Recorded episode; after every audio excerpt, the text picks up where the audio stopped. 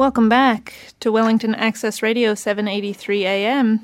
You're with Laura and Henry on B-Side Stories.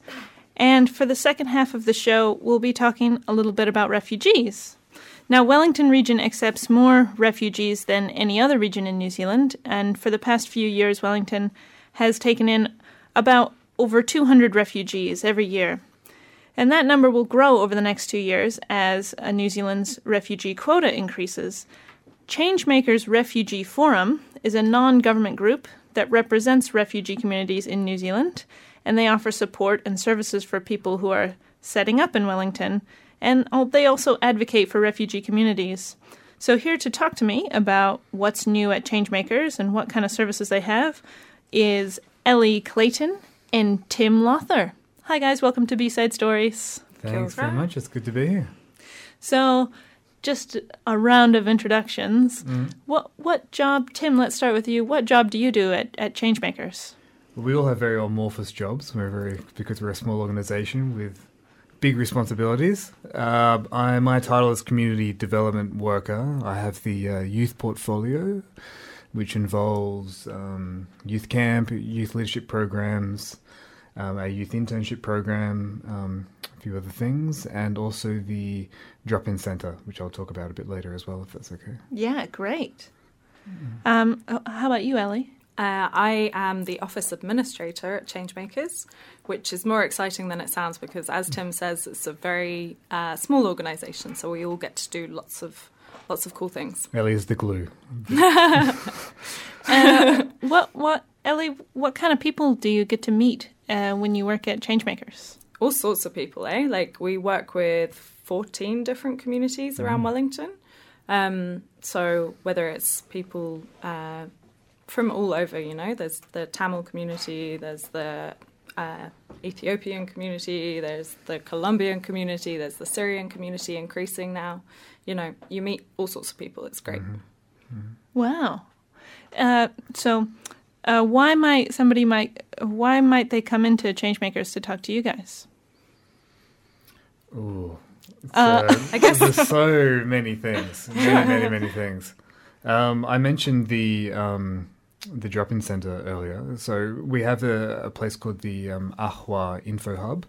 It's it's basically a drop-in center. It runs um, every Wednesday afternoon from um, four till six at our office on Webb Street, uh, and basically any it's a it's a welcoming place. I think it has two purposes. The drop-in center. I think the first one is that uh, people of refugee background can come and socialize. It's a, we have coffee on, we have tea, we have biscuits, and just to address those issues of isolation, make people feel like they're part of the community. That's number one. The, the second reason is a lot of a lot of our clients, a lot of our constituency have come across uh, problems in their access of mainstream services. So people come in with housing issues, work and income issues, uh, um, health uh, issues, uh, and where where perhaps the service that they provided wasn't done so in a way that was very sensitive to their refugee background, or perhaps they were just given incorrect advice, incomplete advice. And so the, the drop in centre uh, is there also to address these issues. And we work with clients uh, through a process um, to assist them to resolve these issues. Yeah. Do, do you have an example of uh, somebody who came into the drop in centre and how you were able to help them? Yeah, many examples. Many examples. Um, okay, so we have a we had a recent case where someone had been uh, placed in a housing New Zealand house in um, up in the Hutt Valley, and uh, they hadn't. She had she had young children, but the place was uh, had no um, you know fence and it was onto onto a busy road, and there was plumbing issues. And Housing New Zealand were very very slow to respond to to those. So we had worked. We've worked with her, and we've managed to uh, resolve those plumbing issues almost overnight, just just by talking to Housing New Zealand, um, you know, fervently and and uh, and we're in the process of uh, of getting a, fence put up. So I mean that's just a very practical uh, thing that, that we've done through the um, through the drop in center. Yeah. Other other things are a little bit more um, I don't know uh, exciting, I guess, than you know fences and plumbing. Like we, we've had a few um, young women who have who have supported to uh, apply for um, scholarships, and uh, yeah, one of those was successful. So hurrah! Yeah, yeah. Now, fencing and plumbing is very important, even though it's not very exciting. How do you think, or I mean, why do you think it took changemakers to get Housing New Zealand to respond?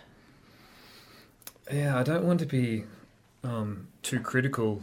I don't want to be too critical of government, but they, they, the, the institutions that are set up for social housing, they're that perhaps they're understaffed, perhaps the staff are undertrained. I, I don't know, but sometimes it just takes uh, some enthusiastic advocacy, and you can get things done. Yeah, yeah, to put it nicely. I guess there are also language issues, obviously, and that people are supposed to have access to a translator, but that's not always the case, you know. Yeah, someone may speak kind of you know beginner, intermediate English, and uh, and the service provider may decide that that's sufficient to then you know lay on very you know technical information when it would just have been easier to provide an interpreter and and uh, allay any kind of potential miscommunications. Hmm. So it's a pretty complex situation to deal with, and you guys are acting as a bit of a go-between. Yeah, absolutely. I think that's a good way of describing us. Yeah, yeah. yeah. So Ellie, I've also heard a rumor about some youth development activities going on over there. Can you tell us a little about that? I'm going to ping that straight back to Tim. T- back to Tim. He is the youth, for... youth coordinator. Yeah, I'm sorry for hogging the mic. I just um, we have a, a, youth camp coming up, which I'm you know which we're all very very excited about. It's the first one. We're having. Uh, 20 young people aged between 15 and 20 um, get together up in um, up in El Rancho on the Kapiti Coast and it's all about um, leadership and creativity and sharing of ideas. Um, and registrations are open for that for all refugee background youth at the moment. So that's the biggest thing to come on on the youth side. We also have two youth interns. Um, uh, they work with us, and we do kind of work ready activities and introduce them to what community development is, and then we place them in a partner organization. So I think I can announce that one we're, we're, we're um, placing in Fix and Fogg. Yum. So yeah, shout out yeah. to the Roman and the guys over there. Peanut um, butter. Mm. Yeah, yeah. And uh, the other one we're placing in a in a publishing house called Fresh Take uh, Publishing. Um, uh, yeah, so we're very excited. They're with us now, and then in a month's time, they'll be with our partner organizations. And those will be internships, or yeah, they are internships. Yeah. Neat. In the area, we try work with the young person of refugee background to identify their interest, and then place them in a in a partner organization that suits. Yeah. Are there a lot of young people who come to New Zealand as refugees? Yeah, yeah, yeah, many. Yeah, a lot of families come, you know, together, or you know parents and children, and then the children obviously grow up to become you know youth.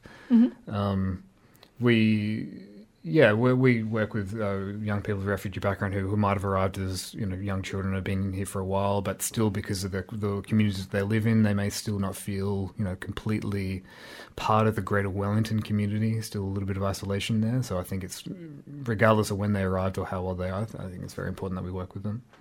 Neat. Yeah our youth development. We have many other things as well, like a young ambassadors program and uh, and public speaking uh, activities, and yeah, throughout the year. Mm. Yeah. So, mm. is that about just giving people the skills to continue their education or get jobs in the workforce?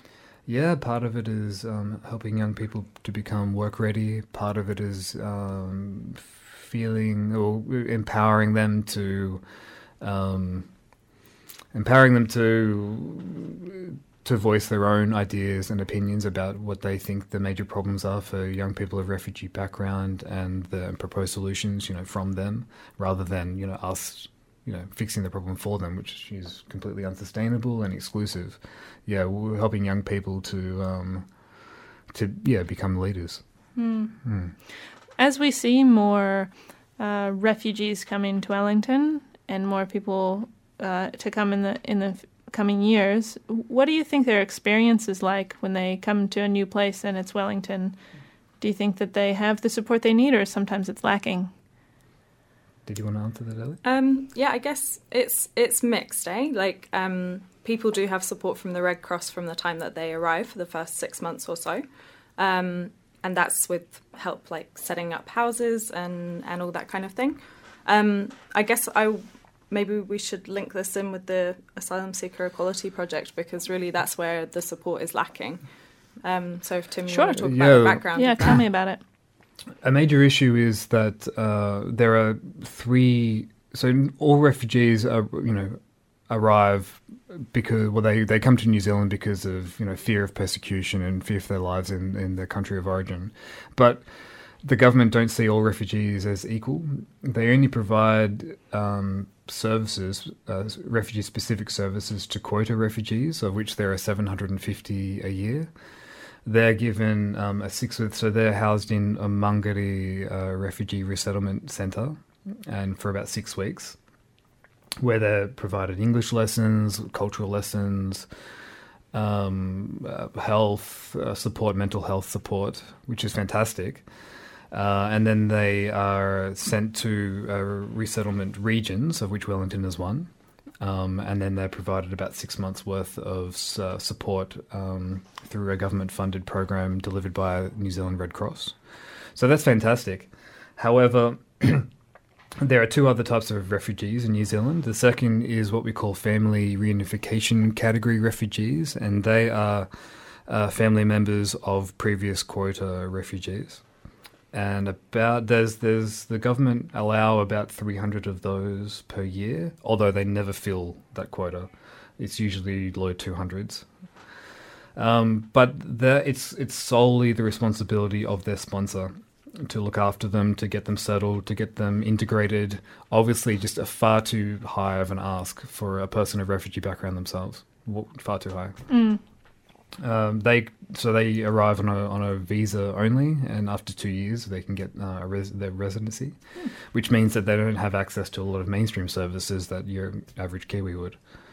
So really disadvantaged. The third is uh, asylum seekers. In New Zealand, we call them convention refugees, and there are about 300 claims a year, more or less, and about a third of those are approved, um, and about 10% of claims are approved on appeal, which is concerning also. Uh, these guys, um, they uh, they are given a work visa uh, while their claim is being processed. That's it, and they're completely on their own. Then after it's processed, uh, if they if they're approved to um, and granted um, refugee status uh, in New Zealand, then same thing, a visa. And then two years after that, they could get residency, and then have the same rights as um, any other Kiwi. So we've um, partnered with uh, Community Justice Wellington Community Justice Project on some research. Um, it's called Biding Time, marking time. marking time. Sorry, marking time, and uh, and that that research has identified these inequalities. Um, and uh, out of that research comes a campaign. Mm, yeah, so we have we Changemakers has partnered with the Wellington Community Justice Project, the human rights team of that, um, to to kick off this campaign, which is um, called Same Circumstances, Same Support, because we really believe that however you seek refuge, you should be granted the same support. You shouldn't be left in a situation where you can't support yourself. Um, yeah, so what what's been done with that is there was a launch last month, and um, we had a range of speakers then, which was really great. Um, and since then, we've uh, kicked off a campaign with with the Wellington Community Justice Project, and um, that petition is calling for um, calling for the government to instate the same support for asylum seekers or convention refugees as uh, quota refugees. We think it's really important. So we'll- uh, that link is up on our Facebook. Feel free to go and sign it. Uh, we would love more signatures on there because we think it's really important to, um, yeah, to raise this issue. How might a uh, asylum seeker or what do you call them? Convention convention refugee. That, that is an asylum seeker. Uh, yes, The- and, yeah. and family reunification category refugees. yeah, Yeah. How how would a convention refugee even come to New Zealand? How do they get into the country? I guess quite often people um, come on another kind of visa and then seek asylum at some point during that time. Um, Mm. Yeah, About eighty-five percent of claims are made at the border. Mm. So uh, to an immigration official at the airport, usually. Yeah. Oh, wow! So they'll Mhm. they'll will have gotten their way here somehow on another kind of visa, and then announced at the airport that they're going to try to stay. Yeah, and then at that at that moment, um, an immigration not that moment, but during the that processing at the airport, the immigration official has to make a very difficult decision, and they will make one of three decisions. One is that they they will uh, be placed in the Mangere uh, refugee resettlement center. Um, to stay while their claim is being processed. The other is that uh, they will be uh, released into the community while their claim is being processed. The third is that they will be put in prison yeah, for a time while their claim is being processed. And how they make that decision, I I do not know. We don't know. yeah. It seems a bit arbitrary. Put in prison. Yeah, I guess that's the that's the really shocking part, right? There Yeah. was um you've probably heard about the issues with Serco running Mount Eden and how there was organized fighting going on in that prison. Um it recently came to light that an asylum seeker was being forced to fight in that prison. Changemakers have brought this up and with um the Minister of Corrections um and had received a response saying, "Oh, it's the the onus is on you to bring the proof to us." Um, whereas, in fact, really, refugees or asylum seekers, convention refugees, whatever, nobody should be locked up for for seeking refuge. Um, yeah, so we were really shocked to hear that. you know, Wow, people are receiving this treatment. Yeah, that's a very extraordinary situation. There's a lot of criticism um, of Australia with their offshore detention, uh, arbitrary detention, and so there should be. But yeah, a lot of people aren't really aware that it's also happening in New Zealand.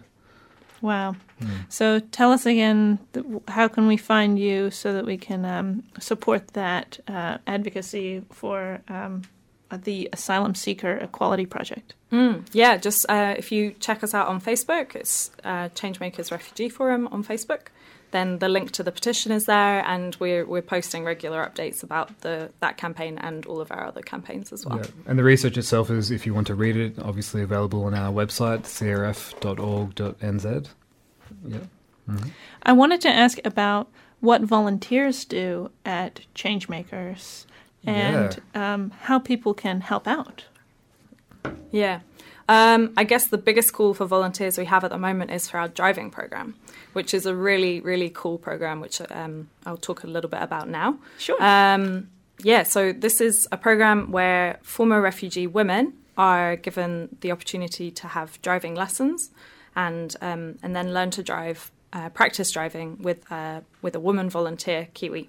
Um, and we started this campaign because it was found that um, refugee women in particular were really isolated in the community, couldn't get out to do the shopping, couldn't get their kids around.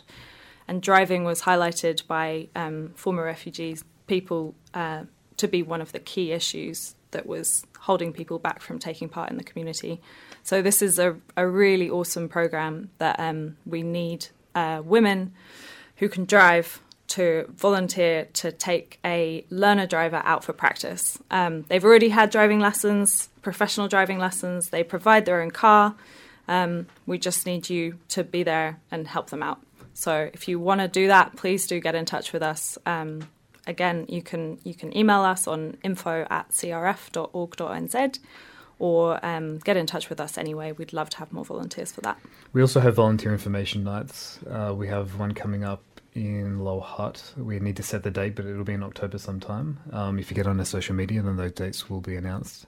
We also have volunteers who work with us on the Ahua Info Hub drop-in centre, and those volunteers are people who um, who are you know interested in advocacy, interested in supporting um, you know refugees through the through navigating the very complicated um, social services within Wellington.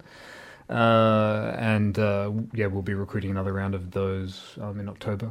For people who want to volunteer, say help out with the driving program, does it take a lot of their time?